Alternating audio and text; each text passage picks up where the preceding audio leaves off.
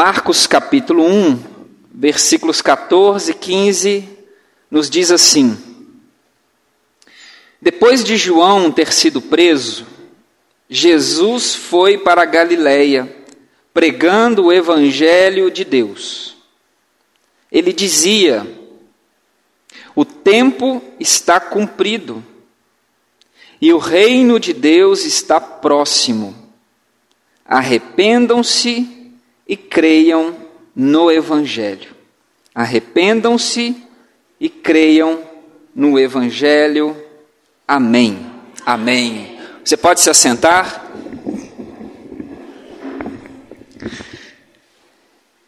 Irmãos e irmãs, nós estamos na chamada véspera de Natal. E hoje é um dia realmente muito especial em que a maioria das famílias se reúnem ou com alguns amigos, algumas pessoas conhecidas, para um tempo de celebração. E celebrar é, de certa forma, uma necessidade da nossa vida. Como é triste uma vida que não é pausada, que não é pausada para as celebrações. Isso faz parte da nossa vida. E de fato, o Natal é e deve sempre continuar sendo uma celebração. Mas a grande pergunta, ou a grande questão que nós, nós, cristãos, cristãs, nós jamais podemos nos esquecer, ou a grande pergunta que nós devemos fazer, e eu digo nós, os da fé, não as pessoas que não praticam, não confessam a nossa fé, mas nós, devemos sempre nos perguntar por que estamos celebrando, por que nós paramos para celebrar. Eu digo nós, nós, porque eu sempre escuto, sempre encontro pessoas, de certa forma, indignadas, no sentido assim: ah, mas Natal não é isso daí que a sociedade fez. Ah, que o comércio se apropriou é do Natal. Ah, que Natal não é isso, não é aquilo. E por aí vai. Tá, mas quem tem que se preocupar com o sentido correto do Natal somos nós, porque o Natal tem sentido para quem crê, para quem confessa. E nós não controlamos o mundo. E o grande problema é que às vezes nós estamos preocupados né, com o caminhão da Coca-Cola passando, o Papai Noel, os símbolos. E aí a gente vai especulando, se preocupando com isso. E quando a gente percebe, nós, nós, né, digamos assim, os, os caçadores de sentidos, ou os mantenedores dos sentidos corretos, nós estamos muito mais preocupados em manter o sentido na vida do outro, manter um sentido correto na vida do outro, e sem perceber, nós mesmos já perdemos o sentido. Então a grande pergunta que nós devemos fazer é por que celebrar? O que nós estamos celebrando? O Natal é uma festa, é uma celebração, nós paramos, nós cultuamos, nós comemos, nós nos enfeitamos, nos abraçamos, mas celebrando o quê? O nascimento de Jesus, ok. Mas o que isso significa? quais são as implicações disso? Pensar num, num Deus que se fez carne, num Deus menino, num Deus que pisou no chão da história para quê? O que isso significa? Qual foi o impacto disso no mundo? E, consequentemente, qual é o impacto disso na nossa vida? E aí, Marcos, Marcos, nesses dois versículos que nós lemos, nos ajuda a pensar nisso. A respeito do que nós estamos celebrando. O que nós estamos celebrando? Marcos nos lembra que, que após o evento da prisão de João Batista, que aparece como um anunciador ou um preparador daquele que viria, no caso o Messias, Jesus. Depois dessa prisão, Jesus aparece na Galileia pregando o evangelho de Deus. O evangelho de Deus. Jesus aparece pregando o evangelho de Deus. E qual é a boa notícia? Evangelho é um anúncio, é o, o proclamar de uma notícia boa. Sabe quando você está participando, por exemplo, de um processo seletivo, uma entrevista, concorrendo a uma vaga, né, Fernando? Você está aí à espera de uma notícia boa, você está ali aflito para receber uma notícia, um anúncio positivo, e esse anúncio vem e te traz alegria, te traz tranquilidade, te traz uma paz, te traz assim uma leveza. Você percebe, ufa, essa notícia trouxe a ordem para a minha vida, me aquietou e me garantiu a paz que eu precisava. Evangelho é isso. Jesus apareceu na Galileia fazendo o quê? Comunicando, proclamando, gritando aos quatro ventos uma notícia boa, um anúncio que mudaria a vida de muitas pessoas. E qual é a notícia, ou qual é, digamos assim, a síntese? A síntese, a essência daquilo que Jesus proclamou. Ele disse: o, o tempo está cumprido. Ou seja, a expectativa que o nosso povo tinha, tudo aquilo que apontava para uma esperança, aquela nossa ansiedade, a nossa esperança, a nossa espera, a nossa expectativa, essa espera acabou. Tudo para o que as nossas festas, os nossos símbolos, as nossas leis, os nossos, as nossas vestimentas, os nossos ritos apontavam, o tempo para isso chegou. Tempo de quê? Aí Jesus diz: o reino de Deus está próximo. Próximo. O reino de Deus está próximo. O que isso significa? Significa que o Natal, parar e celebrar, ou parar e pensar a respeito do Natal, como nós refletimos aqui ao longo desse mês todo, nada tem a ver com os nossos presentes, as nossas comidas, os nossos enfeites, tudo isso são coisas secundárias que não necessariamente são erradas, nós temos falado isso daqui. Se você vai se juntar com a sua família hoje, faça a melhor e maior festa que você puder, porque há uma notícia boa. Qual é a notícia? O reino de Deus está próximo. O que significa isso?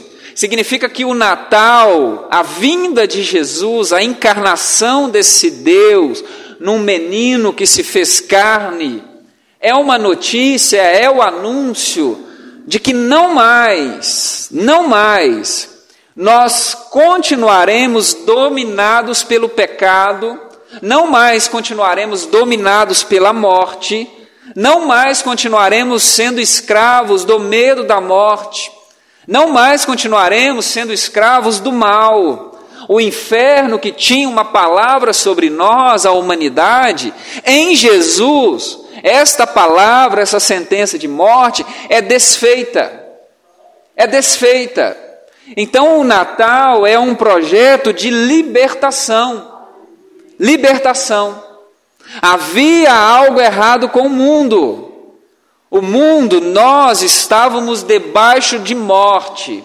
Nós éramos escravos escravos, estávamos sepultados debaixo da morte, debaixo do pecado. Havia uma sentença sobre nós. Nós estávamos destinados a vivermos uma vida de maldade, de pecado, de destruição, de caos. Esse é o retrato do mundo. E é contra esse tipo de mundo que surge a esperança que surge a, a lei, a profecia, as festas, apontando que, ok, os nossos olhos estão vendo um mundo caótico. Nós olhamos para um lado, nós vemos filhos voltados contra os seus pais, nós vemos pais voltados contra os seus filhos, nós vemos desigualdade, nós vemos violência, egoísmo, orgulho todo tipo de desordem que vai desestruturando o nosso mundo. Pessoas que não pensam em outras pessoas, que vivem uma vida como se elas fossem o centro do mundo, e isso vai gerando destruição, torna o mundo insustentável. O Evangelho diz assim: vocês estão vendo o retrato do que o mundo é, e ok, o mundo é isso mesmo. Porque o mundo está debaixo de um domínio que não é o domínio de Deus.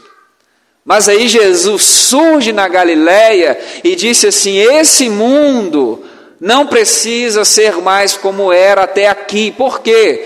Porque a, o reino de Deus está chegando. O domínio de Deus se faz presente a partir de agora. É possível a partir de agora não mais estar subjugado pelo mal, subjugado pelo pecado, não mais ser controlado pelos nossos impulsos, os nossos desejos, ou seja, sermos escravos até mesmo de nós mesmos, não é necessário mais. É possível agora uma vida diferente. E que vida diferente? Do que Marcos está falando, do que os evangelistas estão falando. Isso é o que nós chamamos reino de Deus. Talvez a melhor tradução seria reinado de Deus. Reinado de Deus. Domínio de Deus. A gente pensa em reino, pode dar para a gente uma ideia de uma espécie de escapismo. Esse reino está ruim, então Deus vai nos levar para um outro reino.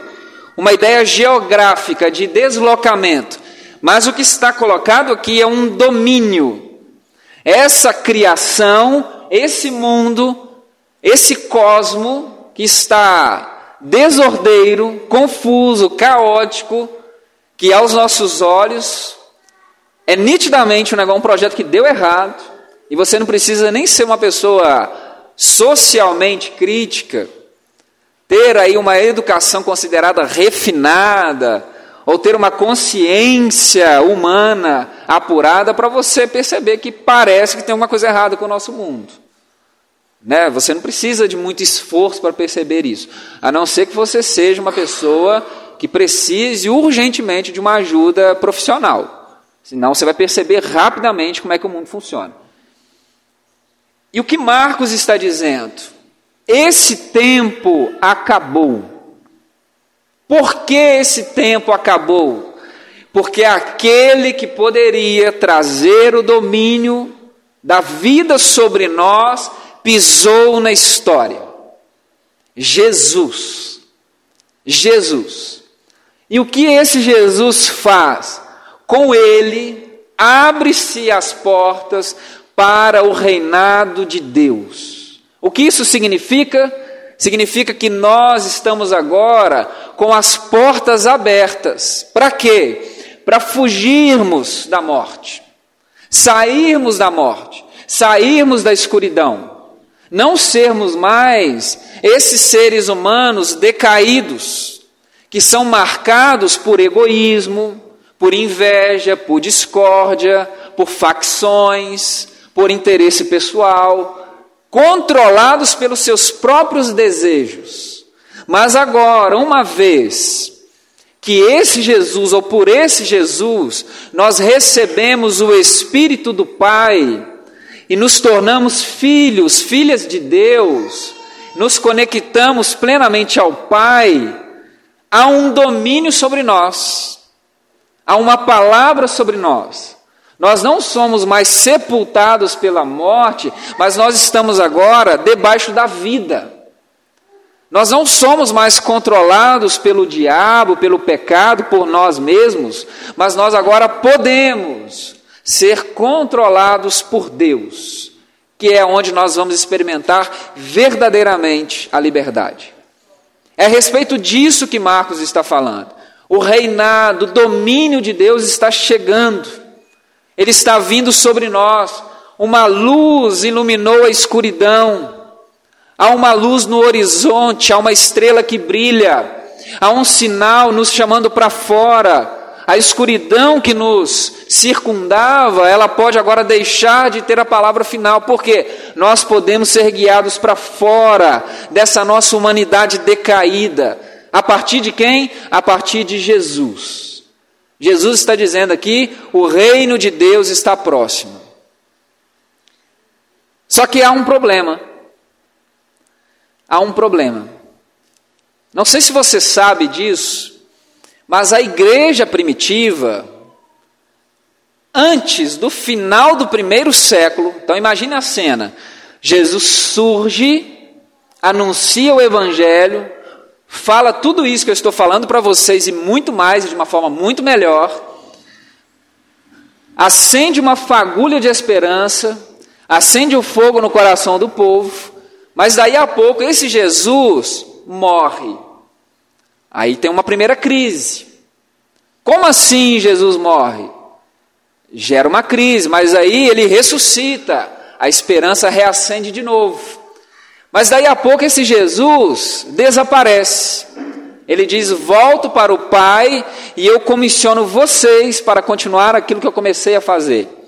E aí ele diz uma, uma, uma expressão, ele coloca uma expressão muito desgastante para a igreja primitiva, e pelo menos é para mim, não sei se é para você.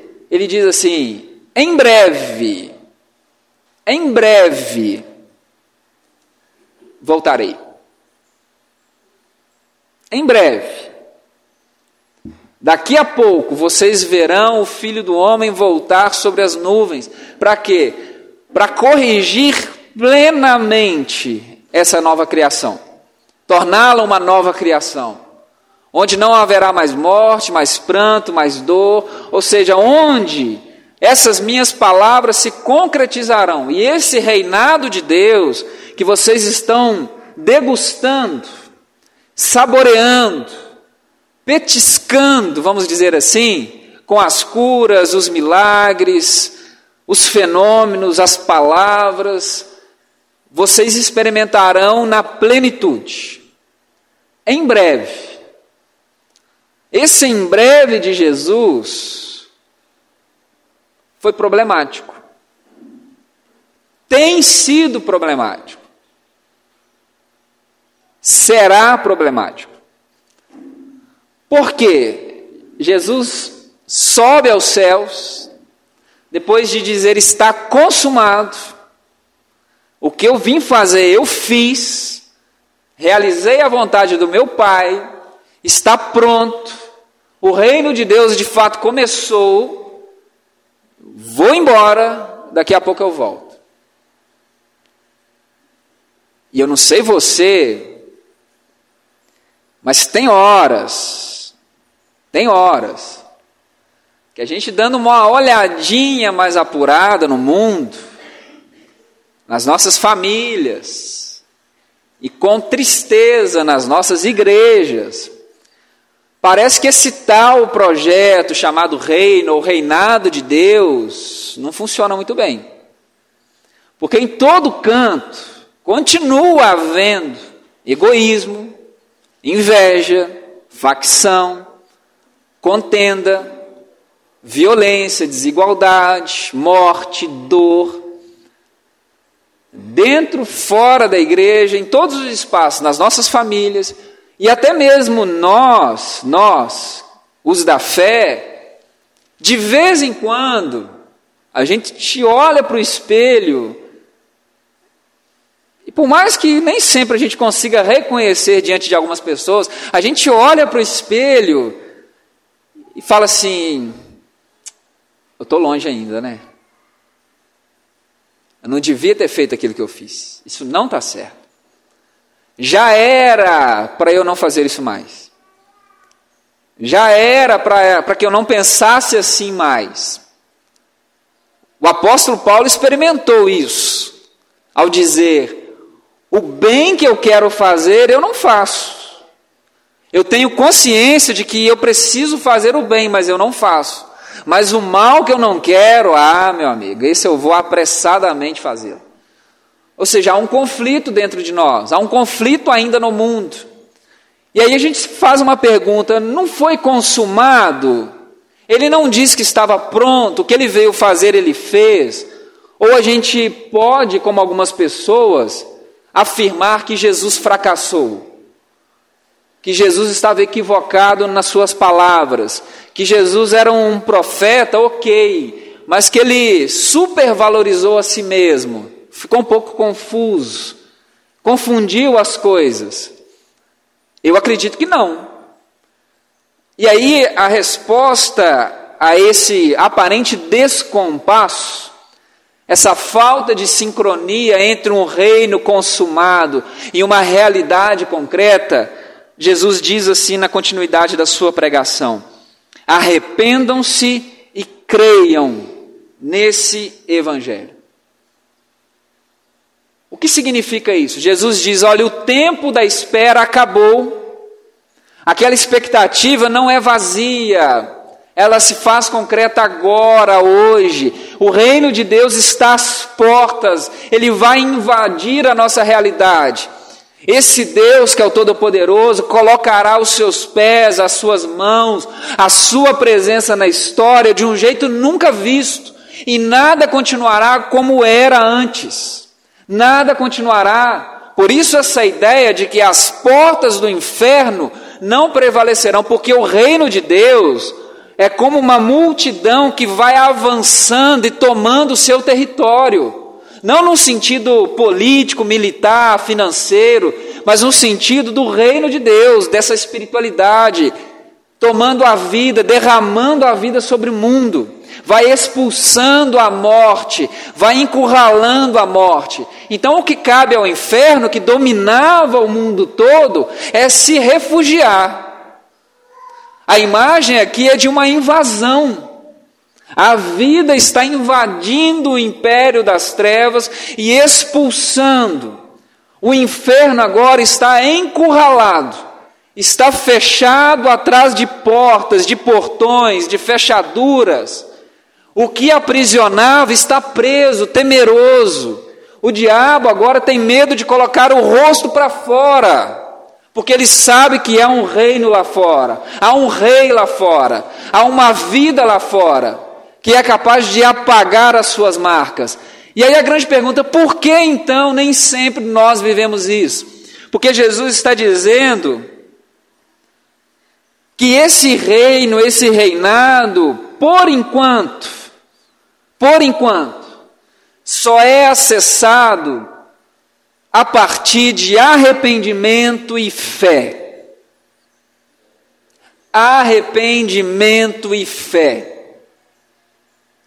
Para que estejamos debaixo desse domínio, para que vivamos debaixo dessa vida, e até mesmo para que vejamos já a presença dessa vida nesse mundo somente por meio de arrependimento e fé. Jesus não disse aqui, o reino de Deus está chegando, o tempo está cumprido, fiquem tranquilos. Continue aguardando só mais um pouquinho que a coisa acabou. Aguardem. Todos verão. Isso acontecerá um dia. Um dia. Quem crê e quem não crê, quem se compromete, quem não se compromete, verá a concretização. Essa é a nossa esperança. Mas agora, o que Jesus está dizendo? O reino de Deus é invisível aos olhos naturais. O reino de Deus não está acessível a mãos humanas. Ele não é construído por políticas humanas. Ele não é sustentado por dinheiro humano. Ele não é determinado por autoridades humanas. Nenhum projeto humano, por melhor que seja, se equipara ao projeto do reino de Deus. Nenhum esforço humano é capaz de concretizar o reino de Deus. Nenhum. Nós podemos nos conectar a Ele, sinalizá-lo através da nossa vida, das nossas ações e vê-lo criando raízes no mundo somente por meio do arrependimento e, consequentemente, da fé. Não há outro jeito. Não há outro jeito. E aqui está o grande perigo, sabe por quê? Porque a igreja primitiva, lá no primeiro século, dada a demora a demora, pelo menos cronológica, conforme a nossa marcação, dessa instauração do reino, dessa concretização e essa volta plena de Jesus, a igreja foi se esfriando, foi se perdendo, foi perdendo a sua expectativa, o seu ânimo, o seu fôlego. E a igreja, já no primeiro século, precisou ser animada pelos apóstolos, pelos discípulos, pelas discípulas, a respeito dessa esperança viva. Não percam essa esperança, porque o que Deus está fazendo no mundo é visível pela fé. Ele se concretiza, sim, mas pela fé. Você já, já conversou com pessoas pessimistas? Pessoas incrédulas? Qualquer coisa boa que aconteça, primeiro que ela tem uma justificativa e ela já tem um prazo para a duração disso. Você fala assim, você ficou sabendo de tal coisa que aconteceu? Aí a pessoa já fala assim, ah, mas pode saber que tem um, alguém por trás que está manipulando e está assim, assim, assado e tal, não sei o quê, e fica tranquilo, não, não dura não. Ou você traz uma experiência de fé, aconteceu tal coisa, um milagre. Ah, ó, se fosse você não ficava empolgado com isso, não, por causa disso, disso, aquilo e tal, tal, tal, não sei o quê. A pessoa sempre está presa no que o olho natural vê. E nós não fomos chamados para sermos guiados ou nos guiarmos por aquilo que os nossos olhos naturais veem. Mas nós somos chamados para sermos guiados pelo que o olho espiritual vê. Pela, por aquilo que o olho espiritual vê. Porque o reino de Deus é de uma grandeza, de uma realidade espiri, espiritual. Mas quando eu digo espiritual, eu não estou dizendo que é uma coisa que não toca a nossa realidade. Eu não estou dizendo que o reino de Deus é uma coisa plenamente futura que nós não, não temos conexão alguma. O que eu estou dizendo é que é de uma outra ordem. Que o reino de Deus não é um produto natural. Não é um produto natural. Ele é um produto espiritual, é de uma realidade espiritual. Ou seja, somente aquele que é espírito, Deus, pode produzir um verdadeiro domínio real e concreto na nossa história e capaz de promover a verdadeira, real e definitiva mudança que nós precisamos.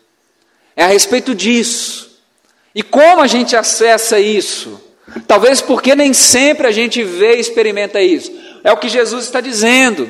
É necessário que, diante desse anúncio, da pregação dessa esperança, você olhando a realidade na qual você está inserido, inserida, você tome consciência de que isso não é de Deus para você.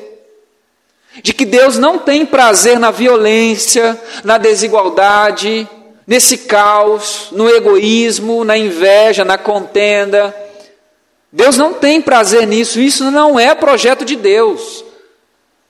Então você olhando para isso e sabendo, ouvindo, que um reino, um reinado, um domínio está vindo, você se abre para isso. Você está focado num jeito, vive numa lógica, você vive numa mentalidade, você vive e decide de um jeito, gasta a sua vida fazendo de uma forma, mas quando você é alcançado por uma mensagem chamada Evangelho, você se desconecta daqui e volta-se para cá. A sua mente expande ela cresce. Você toma consciência de que a vida é muito mais do que aquilo que você vê e toca. É muito mais. Há coisas muito maiores, muito melhores, coisas superiores, coisas como a própria Bíblia Sagrada vai dizer: olho humano, mente humana, jamais viu ou teve capacidade de imaginar aquilo que Deus está preparando para nós. É quando a nossa mente se expande, porque o reino de Deus é maior do que nós. E aí você se volta, e uma vez que você se volta, e os seus olhos se abrem, a sua cabeça explode, porque você sai daquela cabecinha, daquela mentalidade pequena, e a sua cabeça se abre, a sua mente, a sua visão se abre para um mundo novo. O que você faz? Você crê mas o que significa crer? Você se lança no caminho afora com Ele. Você sai da sua posição, você começa a segui-lo. Por isso, logo após esses versículos que nós lemos, ao relato da vocação de quatro discípulos, que eram pescadores, estavam no seu dia a dia na praia, pescando, vivendo a vida corriqueiramente. A sua vida ordinária, no sentido de ordem, de, de, de ser comum, no seu dia a dia. Quando eles se deparam com Jesus, quando eles se deparam com uma boa nova, quando eles se deparam com uma possibilidade nova, o Evangelho de Deus, ou seja, eles olham para Jesus, ouvem o seu chamado, e eles entendem do que se trata, eles deixam as redes, largam os barcos, voltam-se para Jesus e o seguem. Eles passam a seguir Jesus. É disso que Jesus está falando, é disso que Marcos está falando. Como nós vamos experimentar o reino de Deus?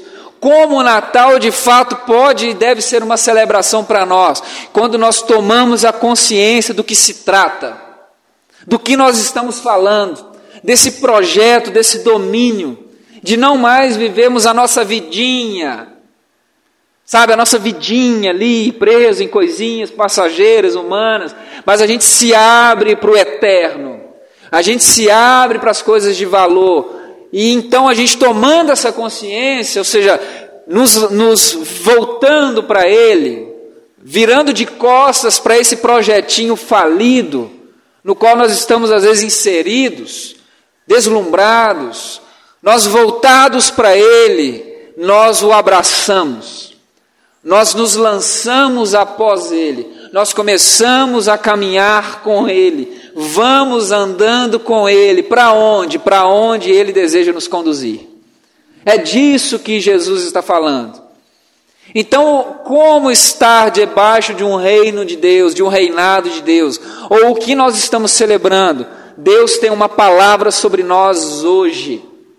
O Natal é isso. É nós estarmos à mesa com a, com a, nossa família, com os nossos amigos, em comunidade, sabendo assim: um caminho foi aberto. Um caminho foi aberto. Eu não preciso mais machucar as pessoas, ofender as pessoas. Eu não preciso mais lutar para garantir a minha própria vida. Eu não preciso mais ter a palavra final em tudo. Eu não preciso mais continuar sendo o ser humano insuportável que eu sou, com as minhas desculpas, colocando tudo na, na conta do temperamento, da personalidade, das minhas histórias difíceis, como nós ouvimos na semana passada aqui, porque o Natal é tempo de regeneração, de recomeço, de reconstrução, de um ponto de partida de uma anulação de sentença. Eu não sou mais o mesmo. Por quê? Porque quem me domina agora é Deus. Deus. E por isso eu me lanço no caminho com Ele, para que um dia, pela fé e de uma forma concreta, eu veja novos céus e uma nova terra. Uma, novos céus e uma nova terra. Você crê nisso? Você deseja experimentar isso? E a minha oração é que o seu 2024 seja um ano marcado pelo domínio de Deus na sua vida. Se você recebe essa palavra, se coloque de pé e nós vamos orar. Se você deseja experimentar isso na sua vida, quero convidar você a dar um passo de fé e vir à frente. E eu quero orar por você. Quero convidar você a vir à frente. Eu quero orar por você. Quero ministrar sobre a sua vida.